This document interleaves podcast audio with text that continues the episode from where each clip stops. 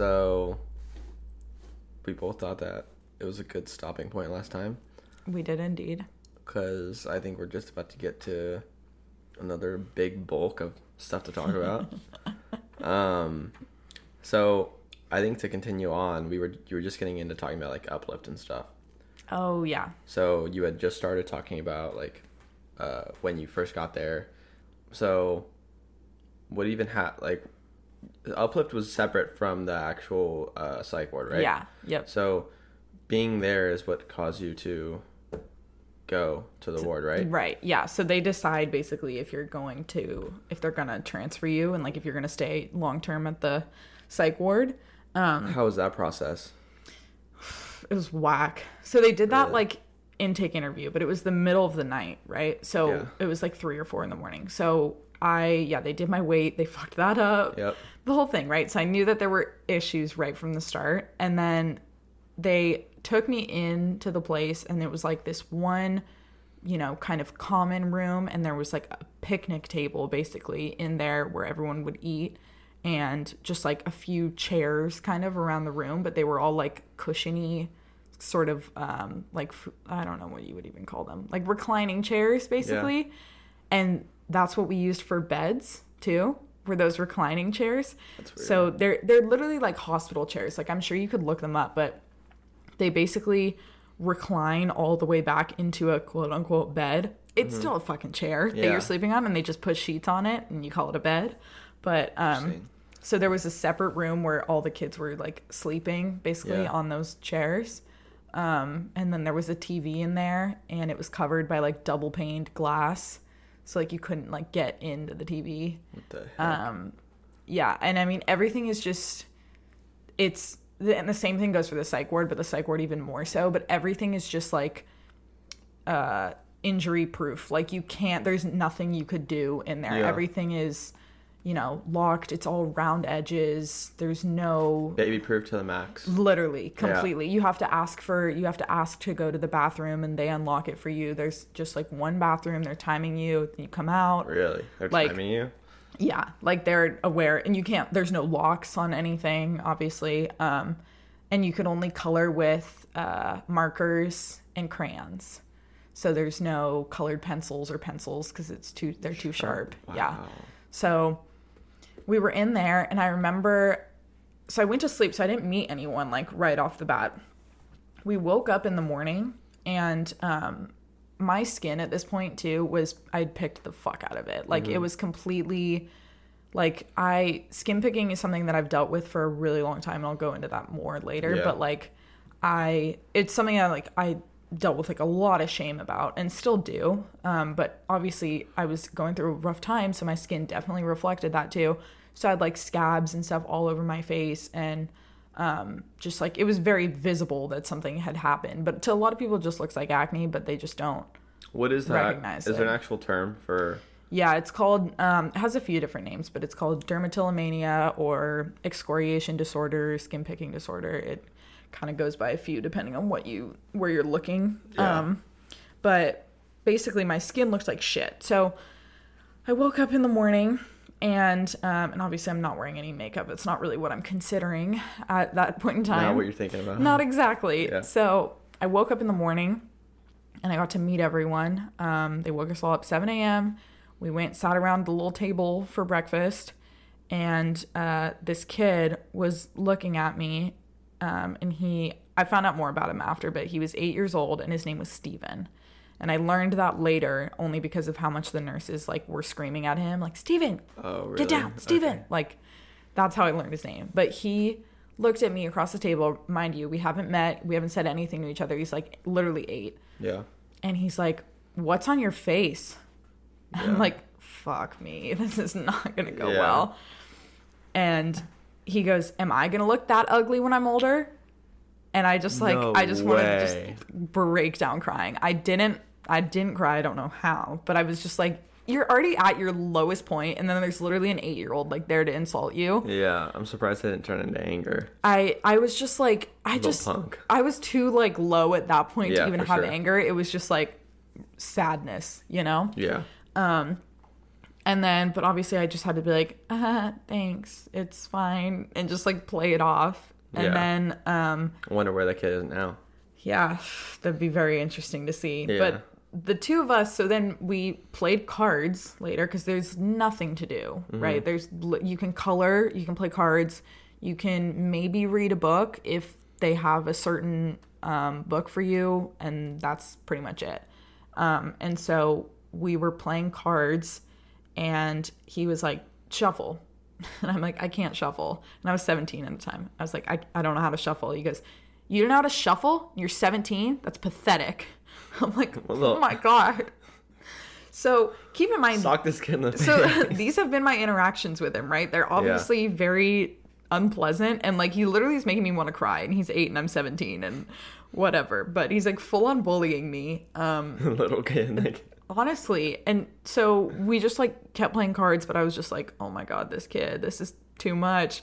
So later in the day i'm like sitting in the corner just like reading a book waiting to be seen by the psychiatrist who that's when after you would get transferred. And um, he starts like he's like jumping on the tables. He starts making paper airplanes that he's like throwing all around the room. And the nurses are like steven stop. Steven you need to get down. You need to get down. Okay you can't be doing that he starts like throwing the paper airplanes like right at this other girl. She's probably like nine or ten too. And so they start like getting in a fight. And a lot of the kids here too they like i said like sometimes they've come because the cops brought them there and they they're going through family issues or they've been violent at home. And he was ultimately one of those kids. Um and so they kept yelling at the or the nurses kept being like steven you need to stop doing that. You, you're creating a problem and he started throwing like a full on fit like temper tantrum to the max really? so they he was like screaming and yelling and they basically were like you need to calm down. So they put him in one of the green little chairs and they like rolled him out so that he was facing this little outdoor courtyard. And mm-hmm. it, it was literally a cement block. Like it was just a cement little outside courtyard, quote unquote, where there were just cement walls like 10, 12 feet high on all sides. And then What there the was a little picnic table and that's it. So it was like where you're supposed to go outside and play, but you can't see Yeah, anything. that reminds me of like um in prisons where they have like Yes. meeting rooms, but it's outside. That's It's exactly what it's like. With one little table in the middle. That's weird. That's exactly what it looks like. So they put him with the chair um, facing out out there, so that he would hopefully they were trying to get him to go outside to cool off. Um, he did not like that. So he turned around and was like facing the back of the chair and just started beating the shit out of it. Like hardcore. Like just punching, punching, punching, punching. Would not stop. And his knuckles started bleeding. Like that's how much he was hitting it and how hard he was hitting it. And then he started trying to like drop kick it. what? It was, dude, I've never seen anything like it. And the nurses basically at this point were just like, let him work it out. Like he needs to just cool down. So they just kind of didn't really do anything about it Yeah. and um and mind you too like i didn't say this part too but he was yelling every single curse word in the book Yeah. like I was completely like i i had no idea that an eight-year-old was even capable of knowing these Yeah, kinds of words, words yeah. like literally like the worst words you can think of racial slurs everything Yeah. like he was he there was a black nurse and he was calling her the n-word like Wow. that was how bad it was oh my God. and um so basically yeah his knuckles like started bleeding and he was crying and it was just so bad and so even though he'd like fucking bullied me earlier in the day i went over and i just sat crisscross applesauce on the floor next to him and i was like um steven like i you know what do you like to do who you know what do you watch for fun what kind of movies do you like and he the first thing he said back to me he goes fuck off and and I was like, nope. And I just sat there and just kept asking him questions. And he was wearing a blue Superman t-shirt. So it was just such a weird juxtaposition between like the things he was saying and like his tiny little body Yeah. and little Superman shirt. Um, and I was like, so like, do you like Superman? Do you like Marvel movies? And he was ignoring me for like the first five minutes, and I just stayed and kept like pestering him with questions. And I was like, um, do you like sports? What do you like to do? And finally, he's like, yeah, I like football. I like watching football. And like he was all quiet. And um, I've learned that he did kickboxing, which made a lot of sense. Yeah. But he finally like started talking to me and then I grabbed a deck of cards and I was like, "Hey, you know how you said it's pathetic that I can't shuffle? Do you want to teach me?" And he was like, "Yeah." So he got down off the chair and he sat down crisscross applesauce with me on the floor and he was we just did like magic tricks for the next like hour and he t- taught me how to shuffle and was Romantic. so romantic. It's our love story. Yeah, no, Yeah. literally like is probably like 10 now. Yeah.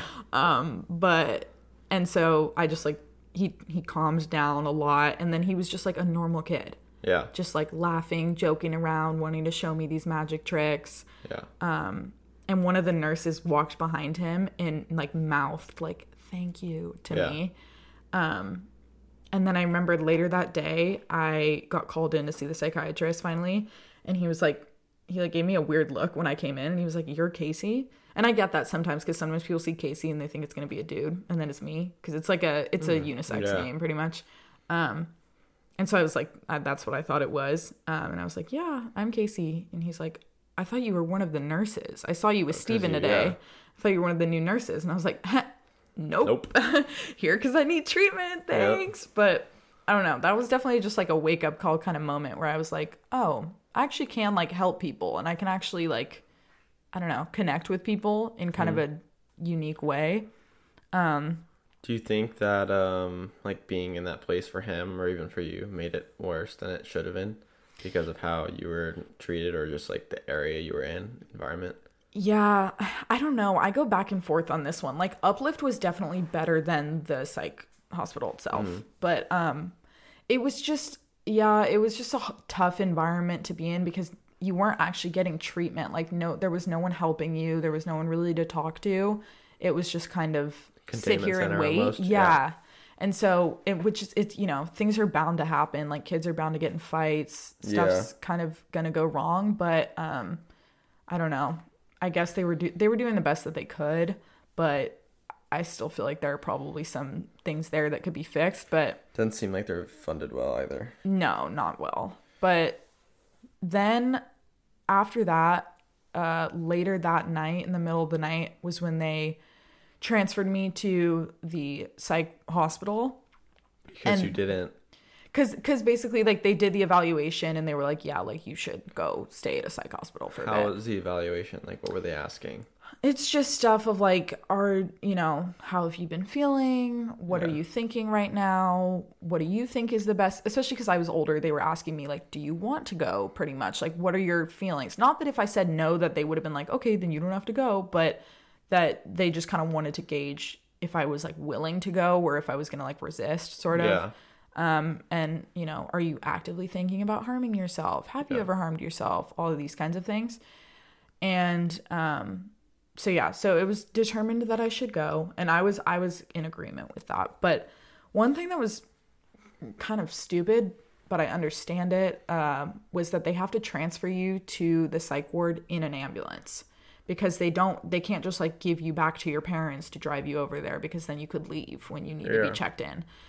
So the thing is, they put you in an ambulance, but that means you got to pay for the fucking ambulance. Yeah, and aren't the ambulances like thousands of Yes. dollars? Yeah. And it's so that part to me was really frustrating because it was like I'm not resisting. Yeah, you I'm know, totally I willing to do wanna this, go. yeah. Yeah. and like I understand it's because legally, then once they book you on a 5150, which is basically where they're committing you, um, they the government is responsible for you, so they can't exactly just let you go. So basically, um, the ambulance took me and they like strap you into the ambulance.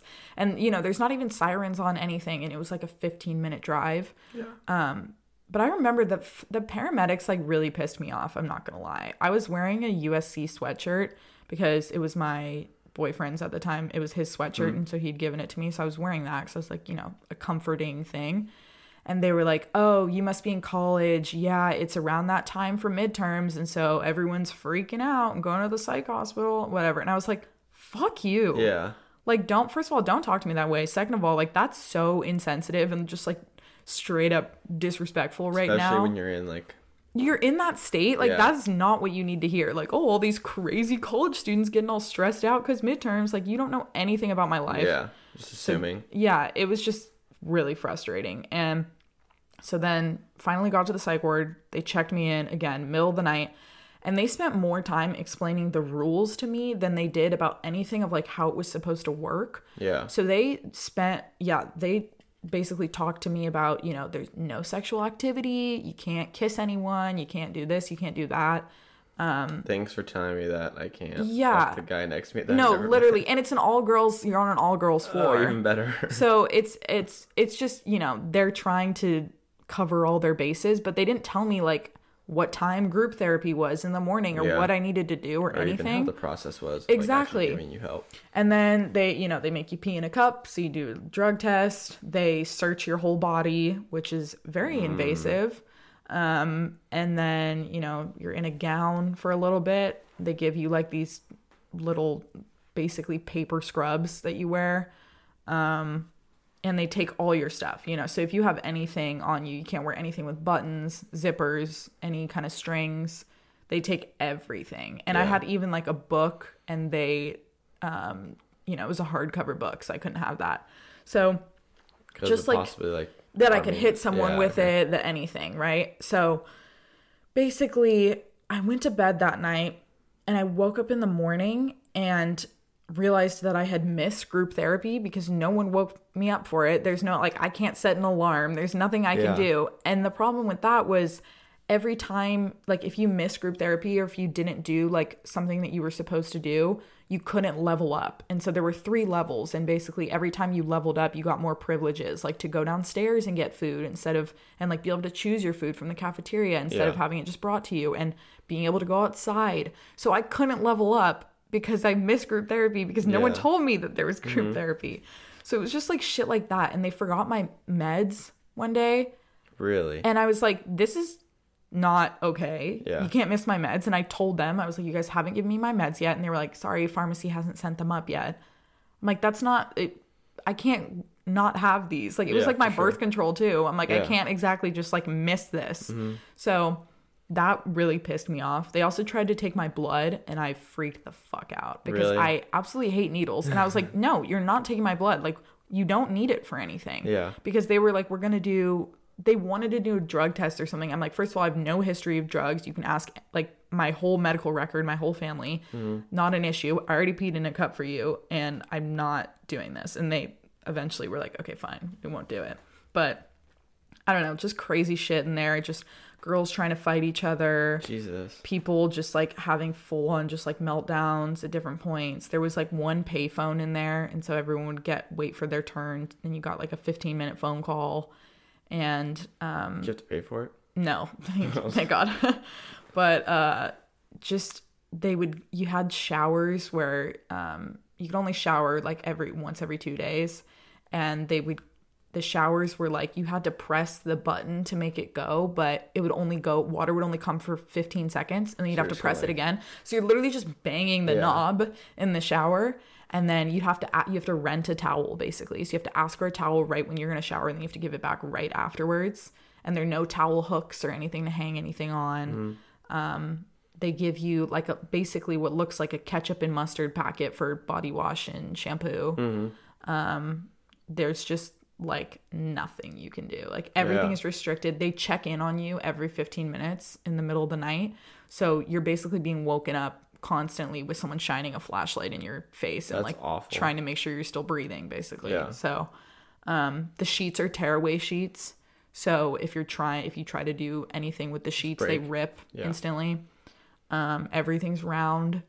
There's just yeah, it was just crazy and I remember even going to one of the like group therapy sessions and man, it was fucked up. You're first of all, you're not allowed to swear or anything on there. They went over that in the rules heavily. Um, all that kind of stuff. And I remember the therapist came into the room and sh- the first thing she said was, I don't want to fucking be here. I'm just here to get my extra hours.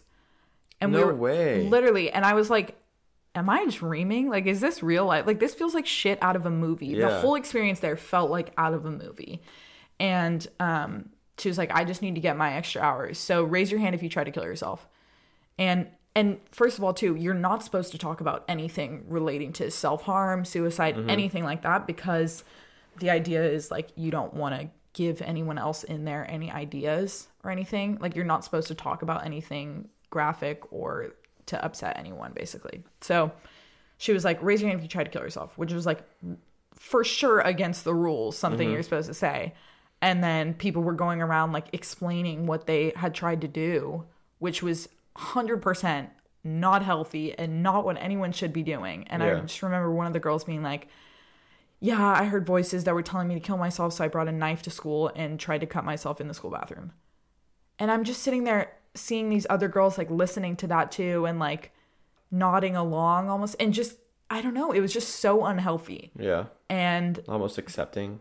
yeah, al- almost not yeah, like accepting but also like encouraging. you Yeah. know, where I was like this is not what this should be at all Mm-hmm. and like there's a reason we're not supposed to talk about this stuff.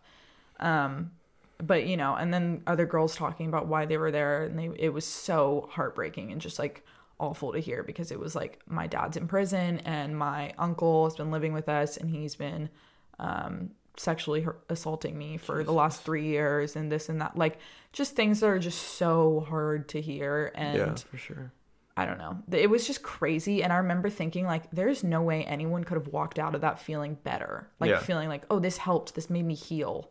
Like, it felt so bad and so unproductive that I was just like, I don't know, just completely shocked at how shitty that care was. Yeah, I bet that almost made it made your stuff worse. Completely. Yeah. And then I'm sitting there too feeling really guilty because I'm like, well, you know, maybe I'm over exaggerating or maybe I'm this and that. And that's it the worst thing to do. completely it was it was compare. just so bad and so mismanaged and you know so much money there's they're lacking so much funding there needs to be reform and different policies in place to make those facilities better because if i wasn't in the state of mind that i was in to at least be able to recognize like shit crazy shit that was happening then i don't know i don't even know what would have happened so Yeah. How long were you in the actual like psych ward for? I was there for three days. So it's 5150 is an automatic 72 hour hold. Okay. So even if you're better, quote unquote, or you want to leave, whatever, you're in there for 72 hours no matter what. And then you have another evaluation where they decide if they're going to m- keep you there for longer or so if you're you going to go. the second evaluation. Yeah, So basically. they let you go. Right. And um man, it was just crazy. You couldn't even really like go outside. There was like one little courtyard downstairs, but you had to be a level 2 to go down to it. And of course, I couldn't go cuz I didn't fucking level up and just How long did you have to wait to get the you- a whole a whole day. Oh my which there goodness. is the whole time Yeah. basically. So um I yeah. Wow. I only got to go outside one time and just just kind of really crazy that that is the reality of things Yeah. and um yeah and i remember being discharged and it was just such a weird feeling coming home and like seeing people again and Yeah. Even um, like even me listening to other podcasts Mm-hmm. when there was an episode where someone was talking about their experience in the psych ward. yeah It brought me so much anxiety. Like Thinking about thinking it. about being Mhm. there and like oh it was the worst feeling. Like I, I almost stopped listening to the podcast Yeah. to like I just can't handle the emotions that come with like thinking about not knowing anyone, Mm-hmm. being in a place, basically just like the kind of like white wall feeling where you have like no nature, Yeah. like no pictures or anything, and just not having any rights to do anything. completely It's so scary. it's it's like a really surreal situation to be in and then you know there are girls who were literally trying to fight each other Yeah. in there and then um i remember there was this girl who she was talking on the payphone i think to her family and she just like lost it and was just like screaming and crying and the nurses had to like come grab her and like sedate her basically Jeez. like because you're not supposed to like especially on like any of the family phone calls or anything like that you're not supposed to um say anything or ha- you know have any kind of conversation that could like upset you because they don't want people being upset in there or else it kind of like rubs off on the rest of the group Yeah, for sure. Um so just just crazy things like that and that were i don't know it was just really upsetting to see especially because this facility was quote unquote like one of the best ones in california And for you, it was like, wow, this really is not And supposed to do what exactly the goal is. Yeah. and I don't know. And I felt lucky enough that I had that outsider perspective to kind of know that like this was inadequate care. Yeah. But some of the girls there are definitely just being like, "Oh yeah, this is what it's supposed to look like." And It's crazy. and I remember one girl told me too. She was like, "Either you're going to come here and this is your first time here and you're going to be back like a bunch of times or you're just going to come and you'll never be back again. It's Wow. one or the other. And I was like, damn, that's it's kind of crazy. Like there there were girls who'd been there like 7 or 8 times. It was probably a norm. Yeah. That's unbelievable. So, I don't know. It was just it was a really weird environment, but also kind of like a wake up call and kind of what I needed to I honestly think they make it kind of miserable so you're like I just want to get out and do Yeah. my other stuff. Yeah. Um. I just want to act right, so I don't have to. Yeah, like I want to it makes you want to enjoy being outside or want to enjoy yeah. things that you otherwise didn't feel like you make- got. Makes you appreciate it a Yeah. lot more. Yeah. So, How was the process of leaving and coming back? Yeah, it was weird. There was definitely just a lot, like, I felt a lot of shame. I didn't really want to. I mean, I was fine talking about it, but I just, it made me feel bad thinking that I made other people feel bad. Because I know, obviously, that by doing that, more people then were aware of what I was going through. Maybe people who didn't know before who then felt bad. Like, my, I know some of my friends were like, why didn't you tell us? Or Yeah. that they felt kind of guilty. Um, so that part felt they shitty Could do something about it, even though. even though they couldn't have yeah. but it felt shitty knowing that i'd made other people feel bad which is again one of the hardest parts parts of dealing with mental health issues is it's like you're not trying to put that burden on someone else but sometimes you just feel like you kind of are so that sucks but i don't know it was weird it was weird going back to normal life and having things be quote unquote back to normal but Yeah. Did your parents pick you up from the?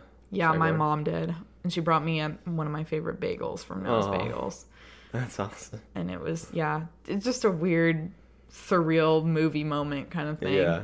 Uh, were your siblings and your dad and like um, greeting you when you came back? Basically. yeah it was i remember yeah it was my siblings my mom my ex-boyfriend and one of my best friends and they all greeted me when i came back and it was like it was super cool but also just felt super weird Yeah. you know how- because everyone knows where i've just been but no one's like really talking about it Yeah. When did you? At what point, like, was your relationship with your boyfriend at when this was happening? Yeah. So, I mean, I thought we were in a good place. Like, I thought that we were fine. We'd been dating for two ish years at this point, something like that, two and a half years. Jeez. Um. Did you um? We talked when I was there too. Like, I, I used one of my calls to call him. Yeah. Did you dating for like two and a half years? Were you at all like preparing yourself to like accept that this could be like the guy? Um, probably a little bit of me, especially just because of how much of a role he had played in my life that Yeah. thus far because of my kind of like lack of connection with everyone else around me since mm-hmm. you know because my circumstances. So there was definitely like a little part of me that was like, okay, locked, done, found it, you know, this part Yeah. is solid. Yeah. So I think I was kind of operating off of that assumption, which I shouldn't have been, but mm-hmm. But at the same time, I don't know. I was I just wasn't very future thinking in general, especially like when you're depressed and when you're in that state, you're not really thinking years in the future because sometimes you can't see yourself years in the future. Yeah. Um So I just wasn't really thinking about it and um yeah, so then a few months later, so that was October. So by you know, my birthday was in December and then it was Christmas and it was all these good times and I was on I went on a trip and um you know, I'd felt that things were like a little bit off, but I just thought I think in my head I was just thinking like I don't know. Maybe you just go through that sometimes. Like sometimes Yeah. people just kind of norm. yeah, just have like a little period of distance or whatever. Mm-hmm. Which Um, I feel like a period of distance is so healthy for so many different Right. things. Right. So that's what I was kind of just thinking it was. Um, but it really didn't seem like anything big at all. And I definitely was not like thinking about it. Uh, and then it was like early January or something. And we had talked about um, like splitting up before college, kind of. And I didn't really want to because I knew I was doing another year of high school at this point. And, um, you know, I wanted to be with him. I was like, if we love each other, why wouldn't we just try to make it work somehow? But even though I knew that going into college, like dating someone wasn't a great idea, I was like, if anything, maybe we'll just like keep in touch sort of but we don't have to be together whatever right like i was trying to kind of figure out ways around it and he was kind of more of like let's break up for college let's break up you know kind of more pushing that and um so then it came but i i of course assumed that that would mean like wait until right before you go to college, you know, Yeah. or summer, something like that. So yeah, it was like January, and um, we we went ice skating the night that we broke up. Okay. We went ice skating before, which like is so weird to think about. Um, but then, right, like I didn't even know that, and that totally relates to like your own experiences. Yeah, like- yeah. It was it was just so it was so weird and um this like song came on in the car and I don't know. He said something like I love you or something like that and I was like no you don't like you want to break up. And then we ended up having this like really long conversation. We like parked the car somewhere and ended up talking for like 3 hours Jeez. and it was just yeah i remember though just being like so distraught but almost like numb in a way like i just hadn't couldn't even really process what was happening and yeah, he you know basically expressed that he didn't have feelings for me anymore and boulder being kind of thrown at you. yeah, exactly. Just like so much to take in.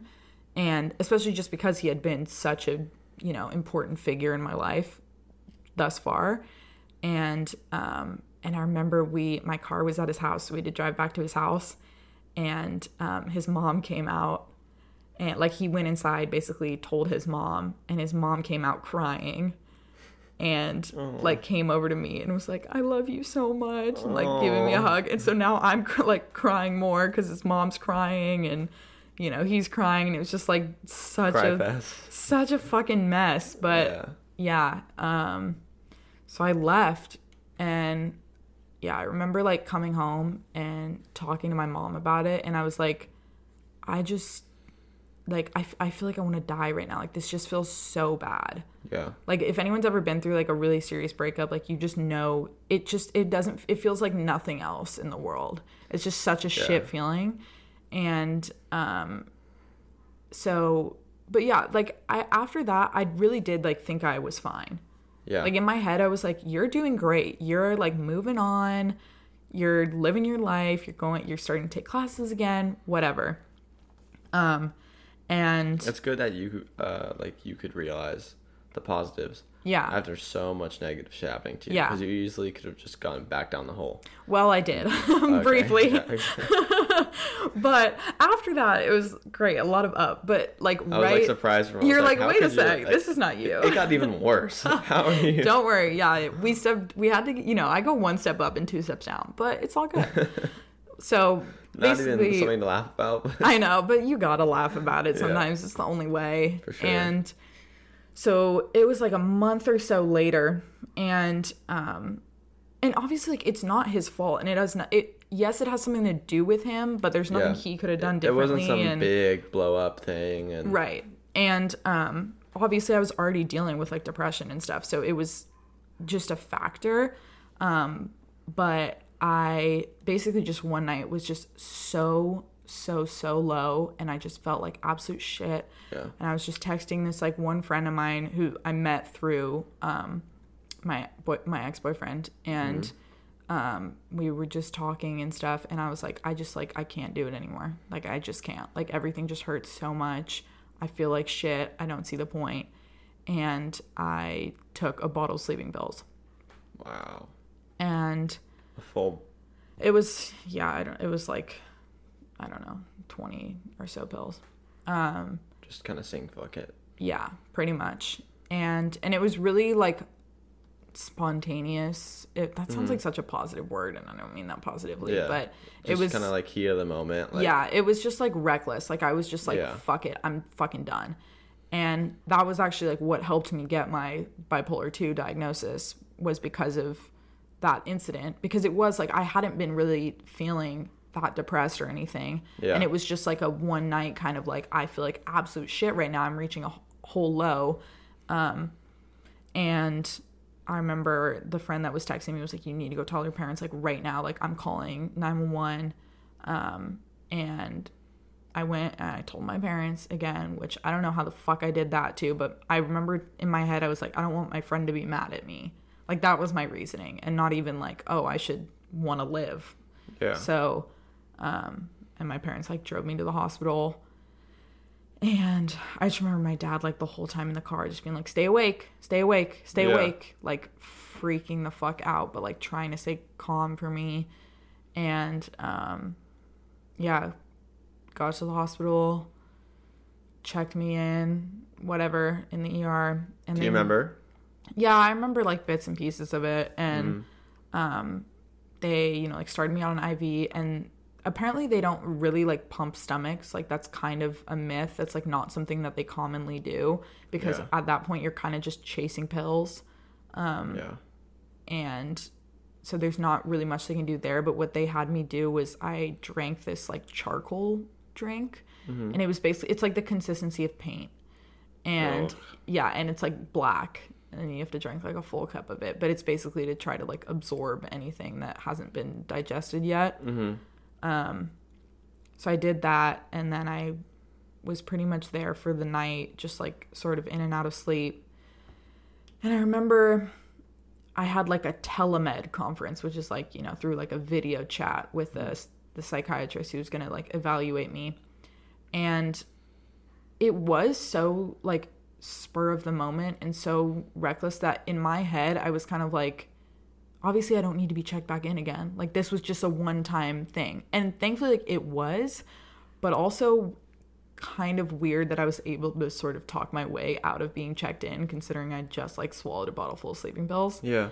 But um yeah, I managed to kind of talk my way out of it and thankfully everything ended up being fine, but still just kind of weird. Um and yeah, again, I remember just going home and it being so weird and hard to talk to people about it and I felt like such an asshole when, you know, obviously I was just dealing with my own shit and Yeah. um but yeah, it was that incident that helped my therapist, you know, recognize more of a pattern and that's what helped me get a diagnosis which got me on certain medication that has been way more helpful for me. Mm-hmm. So, Do you think um like that so you were with your boyfriend a month before this happened and you said that it wasn't like a big blow up. mhm. But in some cases I almost think that like if something blows up and there's actually like an argument or something, you have that kind of negative feeling towards him Yeah. to be happier in the end because you'll more quickly get over it. Mhm. And when it's kind of slow like that and you didn't really see like it coming at all, yeah. it's almost worse in a For way For sure. because you still know the same person Yeah. and you can't be like oh wow that person changed or wow it's just different Yeah, or just fuck them. They're yeah, just a dick exactly. now. Right. That was yeah, that was definitely the hard part. And I remember like we'd met up some point after, like a week or two after, like get coffee and like talk again. And I was kind of just like questioning him more. And I remember being like, okay, well, how long have you been like out of love with me, basically? Like, how long have you not had those feelings? And he was like, mm, like a few months. And I was like, what the fuck? yeah You felt this way for a few months and you didn't tell me. And like, it probably tore you up for sure. And it was like I looked a few months back, and a few months back was you know my birthday and Christmas Mm-hmm. and all these things that we celebrated together. That in my mind I was like, you were just fucking lying the whole time. Like Yeah. in my head, the problem with that was then you know I questioned everything. I was like, well, did he ever even love me? How did he ever feel? And so you're looking at the similarities and differences between the moments where he quote unquote loved you and totally didn't love you totally so i'm like comparing everything and i don't know i just think that made it a lot worse but but also i'm the kind of person like i understand both sides of it in a way. Yeah. so i'm like from his point i'm like yeah obviously he doesn't want to like end a you know several year relationship because he feels bad one day. Yeah. So probably to take some time but i was like a few months like you know at that point you're just like afraid to do it and i don't know. So that was a lot but it definitely just taught me a lot about myself and a lot about my own strengths and like independence and how much I value that and after that relationship like that's what like you you might not think you're a different person like when you're in a relationship and when you're not but there are certain things that you know you feel kind of more freedom to do when you're not in a relationship. Like yeah. there was there were just things where I was like, oh, I can just dye my hair now if I want and not have to worry about like my boyfriend getting like shit from his guy friends because I look like a lesbian now or like stupid things like Yeah, that. for sure. You know? And I was like, oh, the tea if they knew I was bi. But whatever. Yeah. It was just like that whole thing where I was always like trying to factor him into the equation and like his feelings. And then after that, I was kind of like, well, fuck it. It doesn't matter now. Like I can just do whatever I want to do because I want to do it. Yeah, can't we? I can't believe we even like haven't even brought that up. at Oh yeah, this whole thing. not even remotely. There's just so much. We're already at 40 minutes in. Are we really? Is this gonna be a three-parter? I don't know.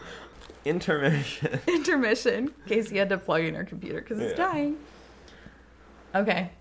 Okay, so we're talking about the boyfriend Yes. and the fact that we haven't even mentioned that you're that I'm bisexual. bi. yeah. Um, when did you? I actually wondered about this because we haven't talked about it Yeah, that ask often. me. But um, when did you first have that question to yourself? Like, Mm-hmm. am I like this? Um, and when did you full on accept it? So I remember being in elementary school. So I think I've talked about this on one of the episodes before with my friend. We went- we did like a full like kind of sex episode, but On one of these, Episodes, yeah, really? yeah. Some BDSM Um, type stuff. oh my god! But By the uh, way, that was such an awesome uh, thing. the test that I showed you. It was so great. What's it called? Like BDSM test or something? Yeah, I don't know. It's just funny. Definitely gave me like a lot of confidence though, because Yeah, gives it's good insight. yeah, for sure. And um yeah, but I remember like I was definitely like early on the sexual development curve. Like I remember being in elementary school, like 4th grade probably was when I started watching porn. Like that's how ahead of the game I was. Like not Yeah. only was I ahead of a lot of my grade. yeah, like a lot of my like male counterparts, but like especially a lot of girls who like, you know, are Yeah. Wait a lot longer. Um, um, I was a very curious kid. yeah, for sure. Even in middle school, I remember like it was early for a guy Yeah. to start watching that stuff in sixth grade. yeah. I was like, oh wow, you're doing that already? Like, Oh yeah, I was young. Yeah, like in third grade, I remember I googled boobs. really? Yeah, so there, first first scandalous Google search. but um, and I remembered like I would always watch like lesbian porn and stuff, which is not uncommon for a lot of girls. yeah. Um, But and I remember I God bless my mom. I have I have like a really close relationship with my mom, and I I like told her in middle school, and um. I was I remember asking her and you know she didn't know any better but I was asking her and I was like does that mean that I'm gay that I like watching lesbian porn and she explained to me you know no like a lot of girls do that um that's not that doesn't like mean anything necessarily.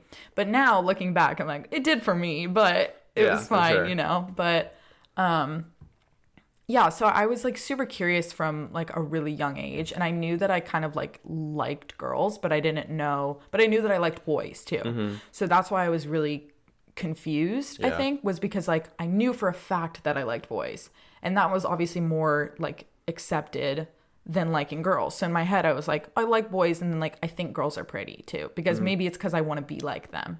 Yeah. maybe it's that it's like envy or something. So I'm just uh, like asking this based on stuff I've heard about like other relationships. go for it. if you were with a guy, um, and you weren't like full on together, even if you are full on together, would you want him to be willing to give you the freedom to like explore your other side every once in a while, even if you're in a relationship, or do you think that'd be unfair? Um, I think that would just depend on the relationship and if you're like super monogamous and like for me personally, when I'm in a relationship with someone, I'm in a relationship with them. And like Yeah, that's it. I'm not trying to do anything else, but you know, if your kind of relationship is more open and fluid, then that's I think is your call. But um yeah, I don't know. That that's kind of my take on it. It's just it's up to you guys together though. I don't think it's like a one person decision sort Yeah, of. I agree, but it can be. I feel like it can be hard because if someone is, if you have a bi person relationship, but then you're with someone who's straight, Mm-hmm. it's like okay, so I'm never gonna. I mean, it, makes sense to me, but Mm-hmm. I can definitely see how other people would be like, I'm not gonna be able to explore this Yeah. if I'm in a relationship. Yeah, no, I definitely get that. And it is something that obviously like I want to explore for myself, but I wouldn't like when I was in a relationship Yeah. because that's just me personally, but I um I like to think of it as just kind of like bi people are not like inherently more like promiscuous or anything than straight people. It's literally just that like we have more options. Mm-hmm. Yeah. like the pool is just bigger. So like if I'm dating you, you should be even more flattered because I picked you out of a larger group But than then it's like, do you think a boyfriend or a girlfriend would worry more about you talking to people because then they have to worry about you talking to not worry Yeah, no, I know what you mean. but like like when my girlfriend talks to other guys it's like i'm not worried yeah. because there's obviously like a lot of trust there but But there's like At the same time- feeling. I wonder. It's like okay, so I I'm I try to be optimistic, but obviously Mm-hmm. sometimes I'm pessimistic. So sometimes I have that feeling where it's like I just think the worst stuff ever. Right. So not only will that does that now happen with you and other guys, Yeah. but for another guy, it he Me could be thinking about that when you're talking to other Yeah. girls. Yeah, I think at the end of the day, it is just that kind of thing where it just like comes down to trust and it just has to come down to like, if you're in a relationship with me, like you knowing that I'm loyal to you and that like that's, that's like just how our relationship is and that you know that I'm not going to talk to anyone else in Yeah, that kind sure. of way or anything. So I don't know. I think it just depends, but um like my ex, he knew I was bi. So have you explored that side at all? Not really, not as much as I would have liked to. I've had like crushes here and there. College, But college, baby, that's what it's about. But that's the thing too, is like it definitely does feel hard in high school because it feels like Yeah. word word travels so quickly, first of all. Mm-hmm. And um you just your options are narrower. There's just not like people aren't definitely.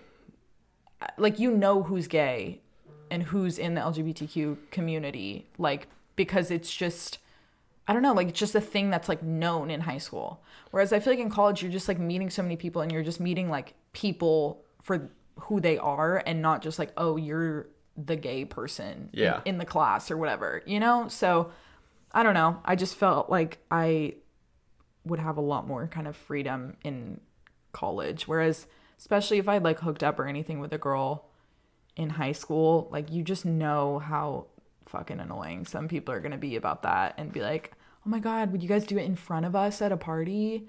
Could we watch? Da, da, da. Like, it would be that kind of shit. So, yeah, are you saying with guys? Yeah. yeah, that's totally true. like Even- they like fetishize it, you know? for sure because it's like I don't even I don't even know how to explain It's- it, but it's all like uh, it's so weird to think about.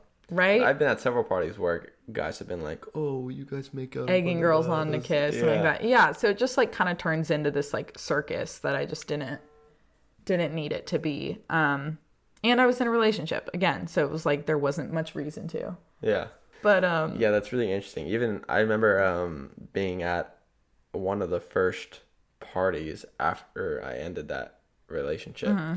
and the person who I'm with now was literally uh, being like pressured. Yeah. Not, but not in an awful way. Yeah. But like eh, people were pressuring her to like make out with another girl. yeah. It happens all the time. Right. And it's totally normal now.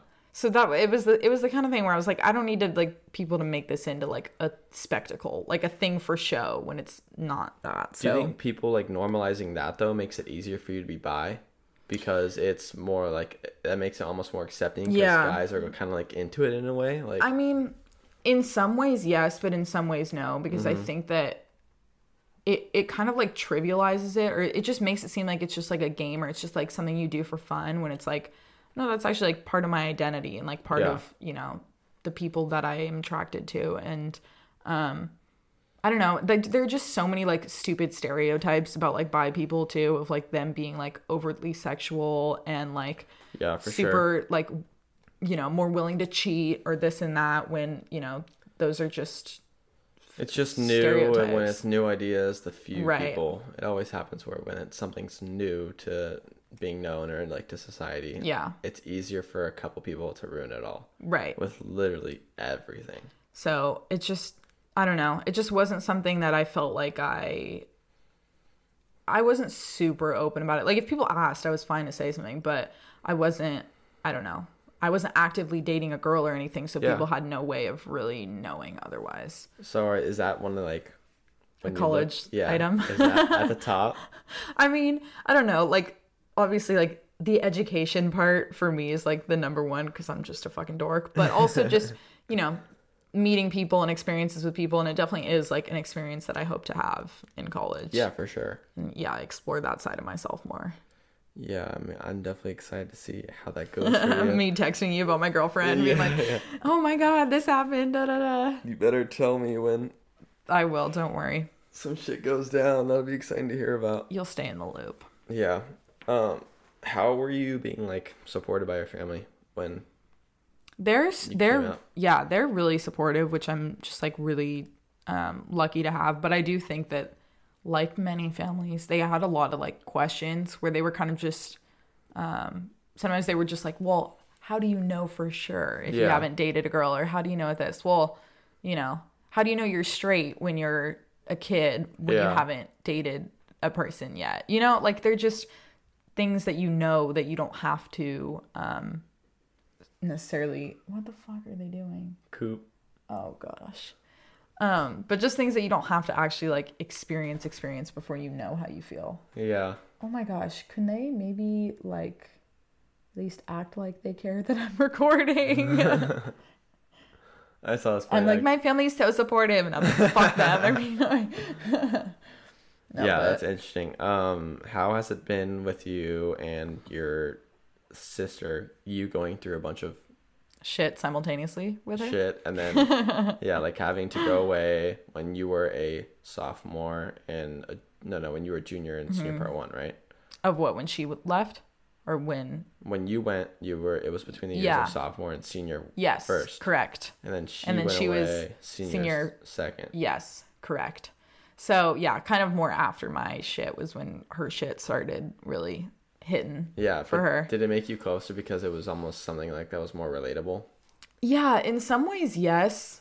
Um, but in some ways, it was hard because it did feel like sometimes our parents would compare our situations to one another when they were pretty different. Yeah. But we did, we obviously experienced a lot of the same things, but um, kind of our reasoning for why we were struggling was was a little bit different. But basically, yeah, I don't want to give you know too much of her kind of story, put too much That's of her story out there. That's for later. Um, Episode seventy five. yeah because it's you know her story to share but um she's home now and stuff and it's been so great just like having her home and just being Yeah. able to hang and have that back because we're really close um and you know not only because we're just super close in age but just because we have very similar personalities Yeah, definitely. and I think it's um, more important about the personality yeah. aspect than the age. like a lot of people say that you know if they're we kind of joke that like if they're friends with one of us they'll be friends with the other one of us which is Yeah, my brother's ten years older than me. Yeah. But like, even my girlfriend's like,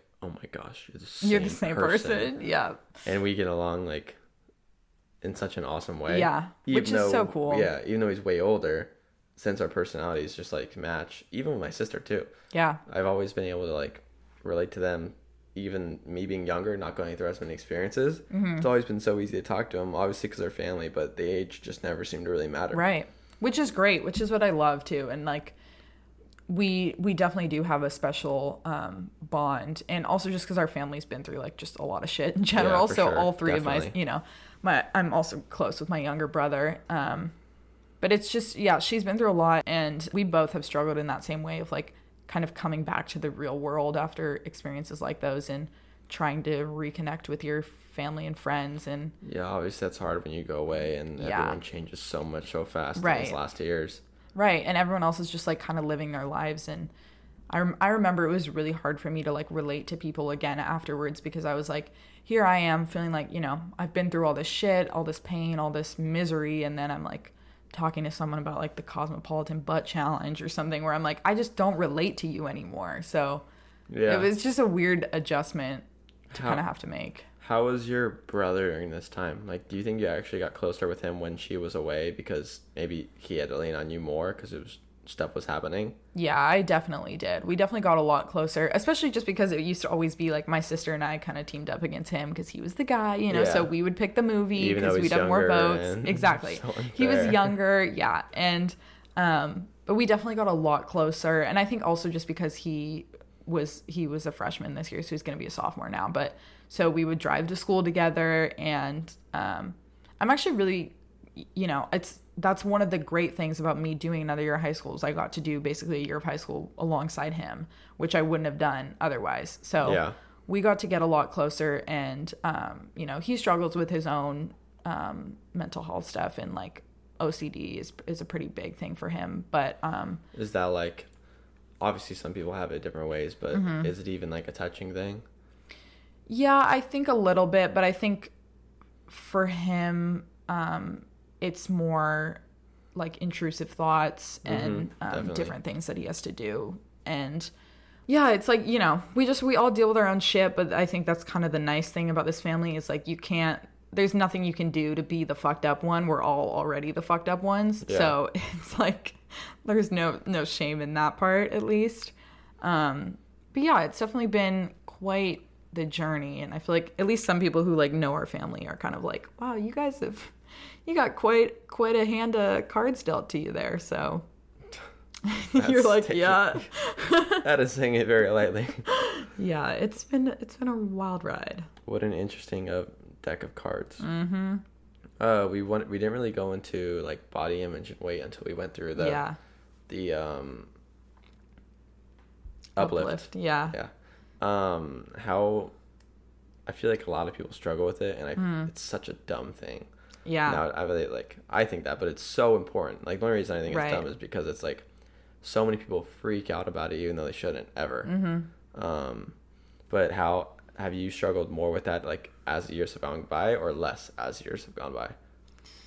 Yeah. I don't know. That's tough because Because you get more pressure the older right, you're getting. right, and you're definitely more aware of it. Yeah. Um, I don't know because I think in my younger years, I I was like I was a big kid. Like Mm-hmm. people, if people see pictures of me, I'll probably put one up on the podcast Instagram with this.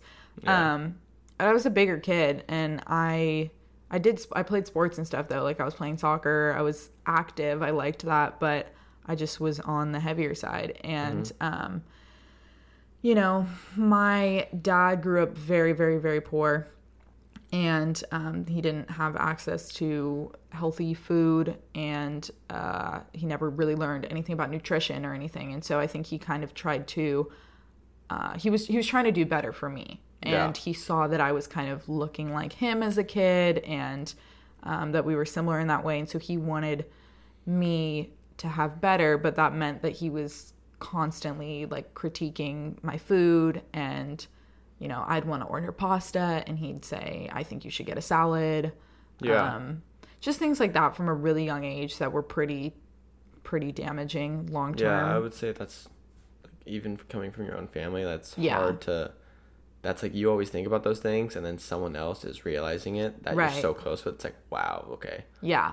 So it was just, I was just very sensitive to that from a young age. And my mom, my brother, my sister all built the same way. And they're both, they all have very thin, like Yeah. athletic builds. Definitely. Whereas my dad and I have like broader shoulders that, you know, we were big boned. yeah, all that shit that people would say.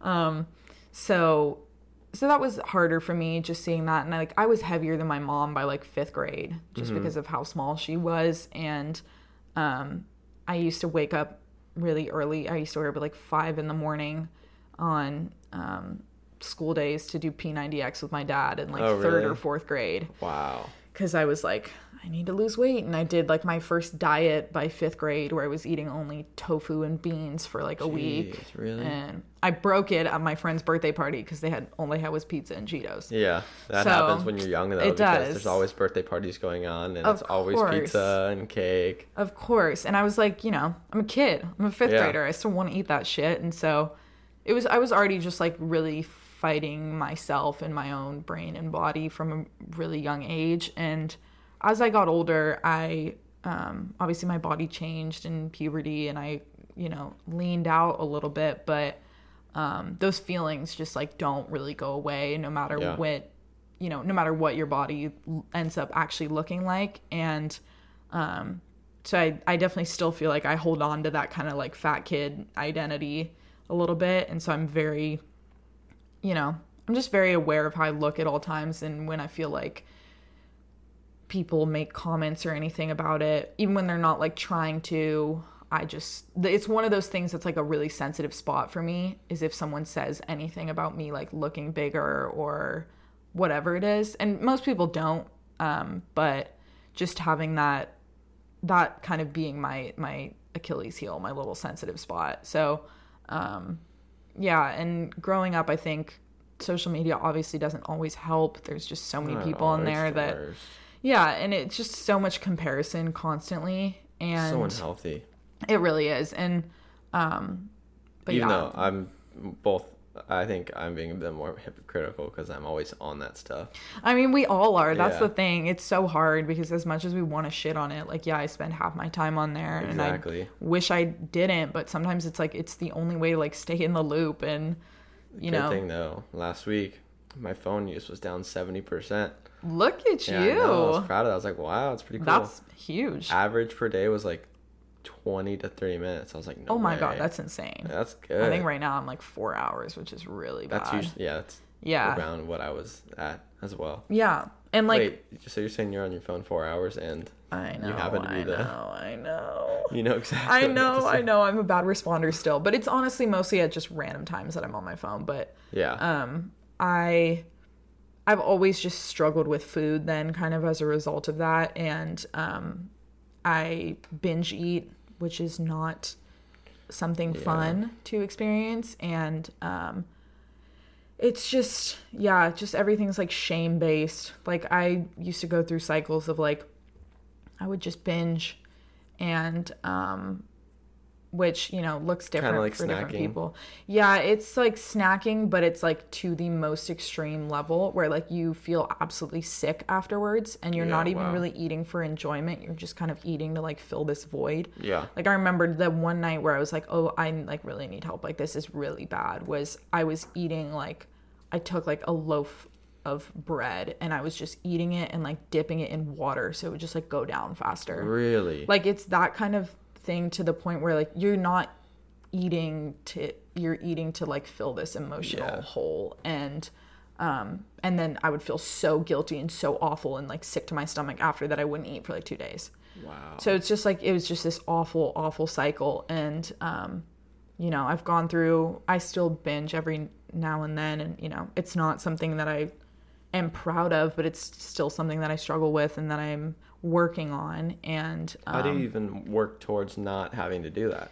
it's just a lot about like finding healthier coping mechanisms than food and like being able to be in a situation and recognize that the way that you're feeling um like instead of trying to kind of solve your problems with like food like thinking really about what it is that you're feeling and why you have that um desire to to eat and saying you know am i actually feeling sad right now am i feeling stressed what are the real issues going on and trying to address those and um, but there have been times too where, you know, obviously I I got a lot bigger too when I couldn't really move for most of the day and was Yeah. in bed all the time and you know I was on the like water retaining medications. I was a lot heavier and um, things like that. And so there was a time when I was like definitely like eating less than I should have been for like several months and like was restricting and um, like over exercising and things. But you know, again, it's just so hard because then you go out and everyone's like, "Oh my god, you look amazing! You Yeah. look so good! Wow, you look so healthy!"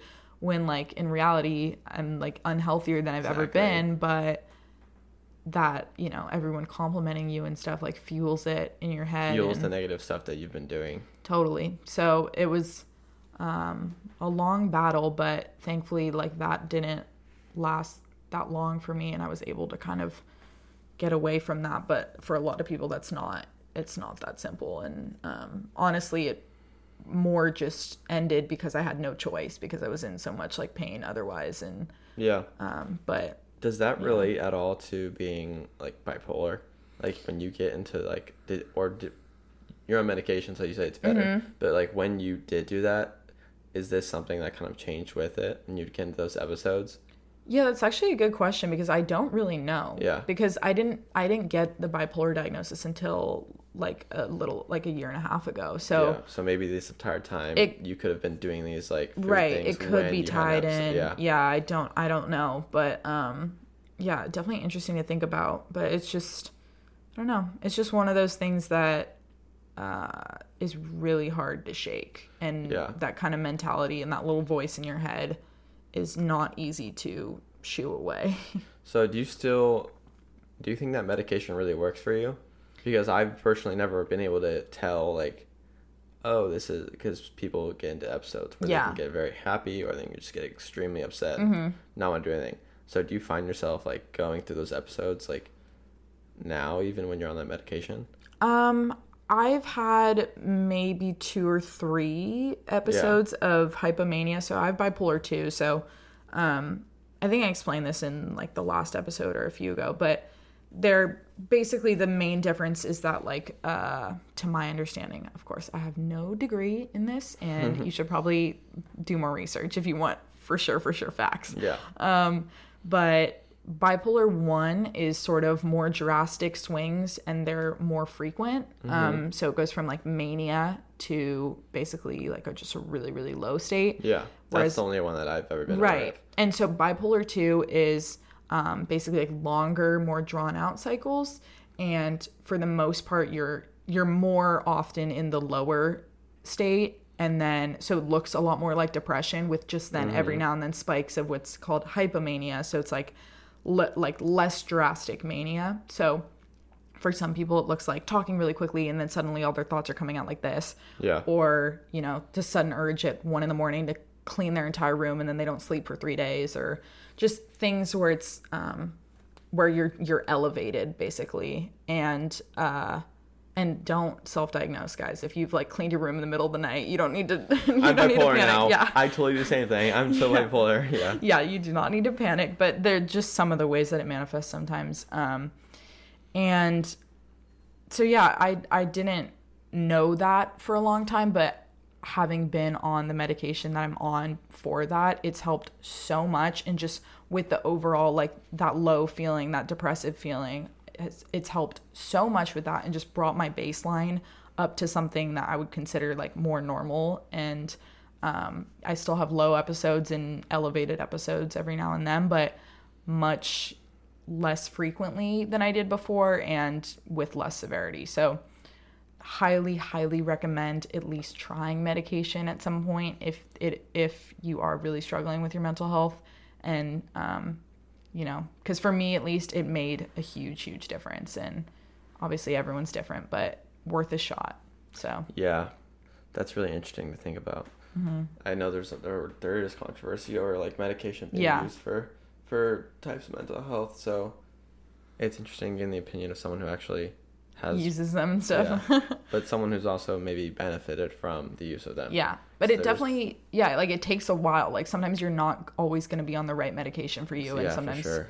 you gotta. It's it's trial and error. But Yeah. at least for me, I was like, I was so low. It was like, what's there left to lose? Yeah, You know, I yeah, might as well true. try something, and I'm so glad that I did. So to this date, what are what are you taking for mental health stuff? Yeah, so I take um, medication for uh, bipolar two, and it's um, it's a mood stabilizer too, or it's it's called an antipsychotic. That's like the category of uh, medication that it's in. But again, like with a lot of uh, medication used to treat like anxiety, depression, all these kinds of things, they have other uh, treatments, things that they do as well. So just because it's called an antipsychotic doesn't mean that I I don't experience psychosis. It's never been something I've experienced, but um, it just the medication also happens to treat bipolar too. You know, so it's Yeah. like things like that. Um, so I take medication for that, and then I take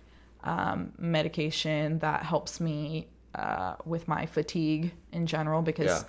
with depression and and you know bipolar depression things like that fatigue is like a really big kind of symptom of that and um, your energy levels so i take something for that and i used to just be on so many different medications and tried all these things for migraines and thankfully now i found the medication that worked that literally like saved my life because it made me able to function again Yeah. and do normal things. And so being on both of those together of you know the migraine and the bipolar medication have just been the perfect concoction for me. But um, you know obviously it took a really long time to get there. So to anyone trying medication i would just say be patient Yeah. um, keep Find out what works keep for hope you. yeah exactly So, is this time for questions?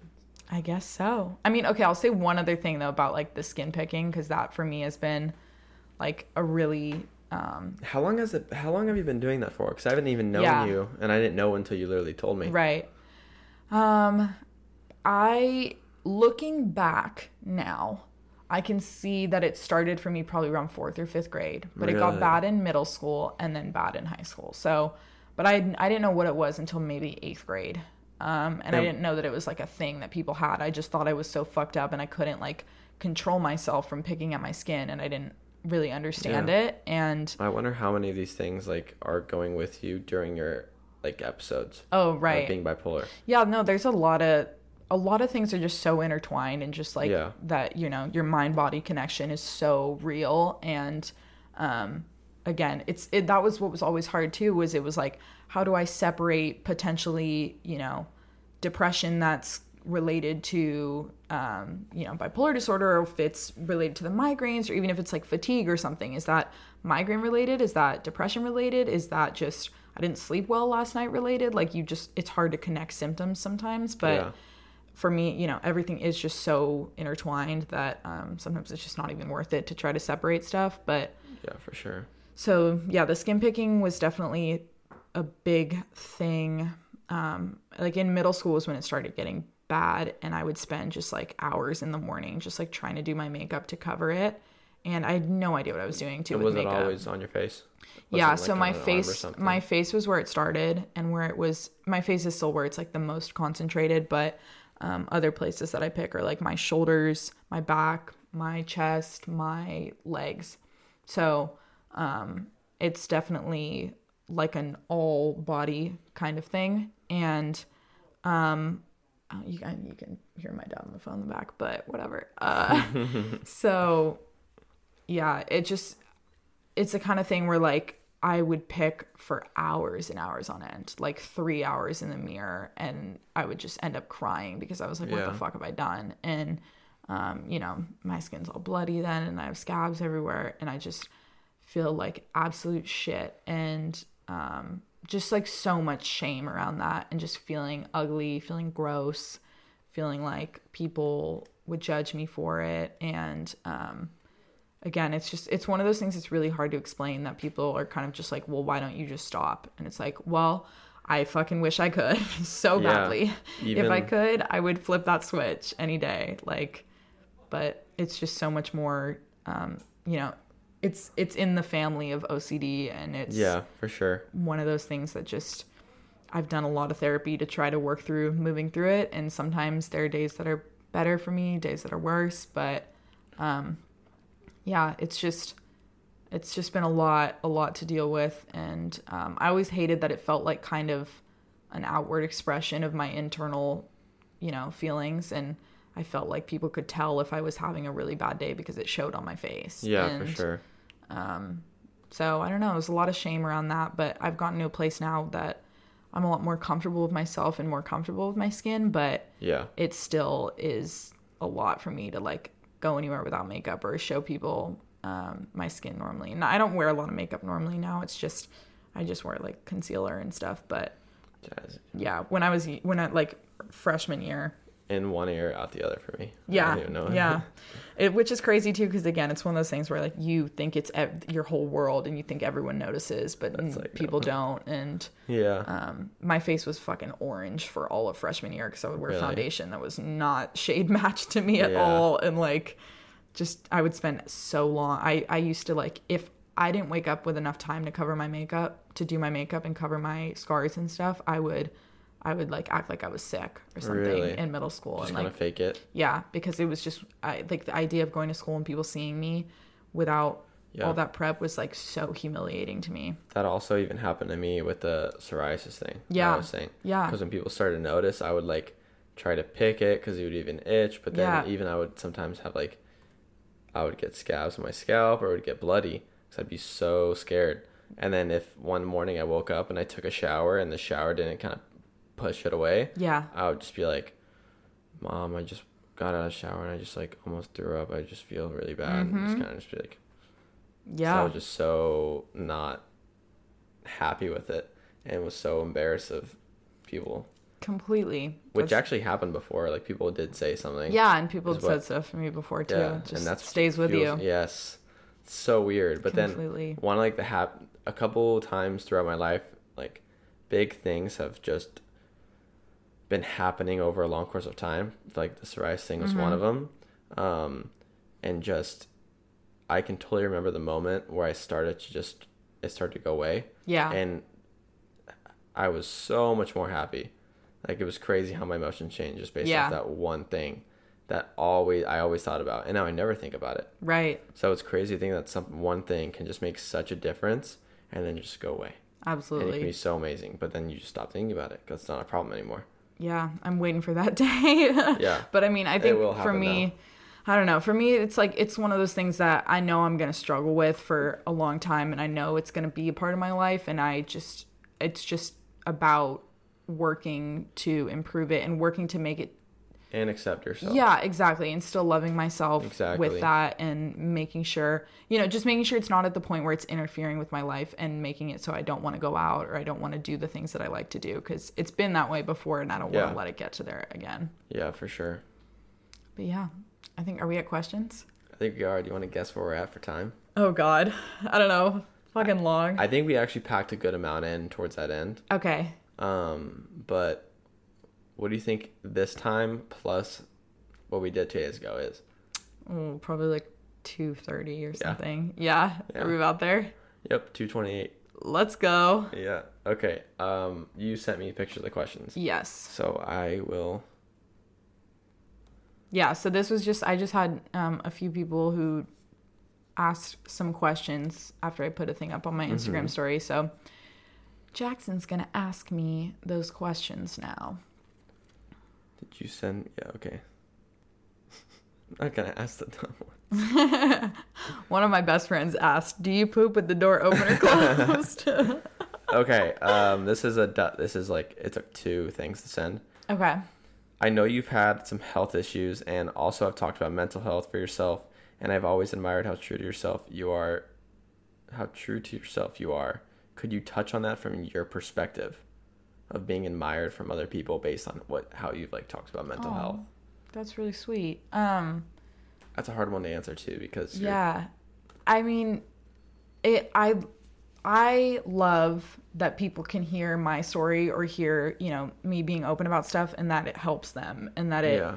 you know, inspires them to talk about their issues and stuff more. Like that's all that I could ever ask in um hope to gain out of this podcast. Like that makes me so so happy Yeah. because I just know that, you know, I would have wanted someone else or someone older or whoever it was or someone that I respected to to talk about stuff openly so then I wouldn't feel like I was so fucking crazy and alone, you know? So yeah. Um, I don't know. That that means a lot to me. That's really sweet and I don't know if people like really admire me. I don't know if I would say that, but that's it's really sweet just thinking that, you know, To know your podcast has like reached has affected and people. it- yeah. Like that to me is just insane and every day I wake up and I'm so just blown away by that and grateful. Yeah.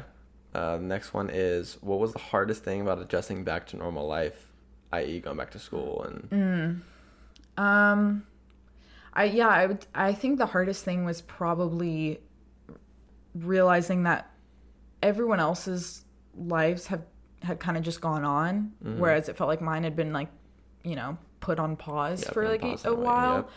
And kind of coming back and realizing that people who were my friends or things like that had gotten closer with one another and I didn't really have those opportunities and um, again just kind of going back to the to the world of high school where people were talking about things like the cosmopolitan butt challenge just Yeah. things like that that I just didn't really feel like I could connect with anymore. yeah, because you had missed that time. Yeah, like I felt like I'd lost some of my innocence in a way, and um, I think a big part of that was just learning to to not be mad at other people because they hadn't gone through things like what I'd gone through, and um, you know, like I couldn't resent them for that. It had just been their life; they hadn't dealt with that. So what was I supposed to do? You know, Yeah. um, and just kind of coming to accept that. Um, another good one. I actually really like this one. In your darkest times, what was the driving force that seemed to keep you going? If you Mm. had one or or more. That's a really good question. Um, I think uh, it'd be cliche, but I think definitely the people around me, the people that I love, my family, my friends. Um, but I think above all, I think it would probably be my desire to help other people. I, um, you know, this is not, again, this is not something I'm proud of, but for me, when I was in my darkest times, and when I didn't even have enough in me to love myself and care for myself, the one thing that did kind of keep me going was me saying, you know, at least live or and do this for other people because Yeah. you know that if you end things now, then all those people who you could have helped won't get that help. Yeah, so for sure. for me, it was almost like do it for other people and you know the things that I want to be able to help people with. Um, and I need to be able to do it for myself, and I am at the point now where I can. But in the darkest times, that was kind of what helped me going, keep Yeah. going. How do you approach life slash issues now having gone through what you have? Is there like, do you have a different perspective now since you've been through so much stuff? I definitely think so. I mean, it again, it is one of those things that everyone tells you, but people are dealing with their own shit, and you have no idea what it is. Yeah, what's and actually so, going on? right, and so like, just don't make judgments on that. And um, I think just also that people are so much more willing to like love and accept you and hear what you have to say and um, be non-judgmental than you think they are. Like Yeah. you are you I at least always had this perception that like everyone else was just like judgmental and wouldn't understand and wouldn't want to listen. But every like almost everyone I've ever told my story to or talked about has Really open. been like that, yeah. exactly and so understanding and like made me feel so comfortable and welcomed and um I think I just was definitely more cynical about people Yeah. prior to kind of sharing my own stuff and opening up. That's kind of like a stereotypical thing that you like think of big groups. I remember Yeah. listening to an episode with someone who just happened to be, uh, I forget if he was bisexual or gay, Mm-hmm. but he was saying like, I used to hate straight guys because I always thought they would be so against me, but every single time I just talked to one of them, it was a totally different story. Mm-hmm. Right. Know, it was very accepting. So I think it's important to just be like honest and just be able to have a conversation with someone. Completely. It's definitely just like if you give people a chance to be good, they will. Yeah. I hope. I mean, I like to think that way. Yeah. What's your biggest piece of advice for those struggling with mental health? Oh. Oh, that's tough. Yeah, that is tough. Um, it's also very dependent on the person too. Right. I would say, yeah, I, I would just say reach out. Please, please, please reach out. It's the hardest thing to do. And Yeah. anyone, you know, who's currently struggling with that, please just know that you deserve to get help. That was at least something that I would always tell myself was I was like, you're not even worthy of help. You're not even worthy of their time or anything. You deserve to get help. Please reach out to a friend, to a parent, a trusted adult, therapist. Reach out to me for all like like DM me. Come anything. talk about it on the podcast. Come talk about it on the podcast. But even if you just want to talk it to me, like just please reach out in some way or another. And it feels so hard, believe me, I know, and it's so uncomfortable at first. It really is. But even just the littlest thing can really help you get going on a different track. And if you are past that point already where you've already, you know, like reached out, talked to people and stuff, I would just say make sure to continue the conversation yeah, definitely. because that was something that was hard for me where I was like, "Oh, I've already told people I'm struggling with this, so I don't want to keep talking about it and make it like that's my personality trait or Yeah. or, you know, over overburden them with my tales of depression, whatever it is." And yes, be careful who you're sharing with because sometimes people are going through their own stuff and it, it's hard for them at that point, but I would just say keep the conversation going and know that you're allowed to talk about it more than once and that you're allowed to keep reaching out when you're struggling and know that you have a support system in place who do want to see you get better and who want to help you through that. So, So I am gonna end the questions after this one. This one's similar to one, but it's also different in a way. It goes, "What slash who do you think motivated you to push the hardest your hardest times?" And you explain that like your friends and family did, Mm-hmm. but I like the what part of it because there could have been something or like I don't know some idea or something that helped you like coped with everything going on. yeah. I think um a part of it was definitely like dreams for my future self. Yeah, and those got cool. those got dark at some times and it, i think when the alarm bells start going off is when you can't see those dreams anymore Yeah. And um, it definitely does, it, or at least for me, it definitely did get to that point. But at least when I could still see those, it was really helpful to to like plan them out in some way, like to just envision things and say, oh, what if I looked into like this amazing internship program that I could maybe do at some point, even if I Yeah. didn't feel like I was emotionally or mentally or even physically able to do that in my current state. It was just kind of nice to look ahead at something and then I would also just say any kind of hobby. It sounds so stupid, but just any kind of hobby that you can get where you can actually like produce things with your hands or with your brain or whatever it is, where you're actually like making something, it gives you this sense of like value and that like you're actually contributing to the world. And so for me it was crocheting and like Yeah. it so- it sounds like so silly, but it really I don't know, it just kind of grounds you again and sort of gives you a sense that like you're actually doing something. Yeah. So to keep tradition, I'm pretty sure you ask every single person who's ever gone on the podcast what they have to say to people watching or a younger mm-hmm. self or something like that. So what do you have to say? I think I would say I'm going to be my little cliche because it is what my tattoo says, but I think I would just say that you are enough. Yeah. Just as you are, absolutely no changes. Like, regardless, I don't care if you're fucking not even showered right now and if you're gross, whatever, like, and who you are as a person, everything. You Yeah. are enough and you don't need anything else to make you better. And um, that doesn't mean like you can't grow and change, but no matter what state you're in right now, you're good enough and you should never never let anyone make you feel like you aren't and don't let yourself make you feel like you aren't because sometimes that's the hardest person to have to fight with is yourself. That's awesome. So yeah. I like that. Big 50 Big 50, we did it, buddy. I know. Two Racking hour in. uncutted, two hours and 39 minutes. Guys, if you stuck around for this long, thank you so much. Yep. Much appreciated. All right. That's it. Thanks for doing it. Glad to be a part of it.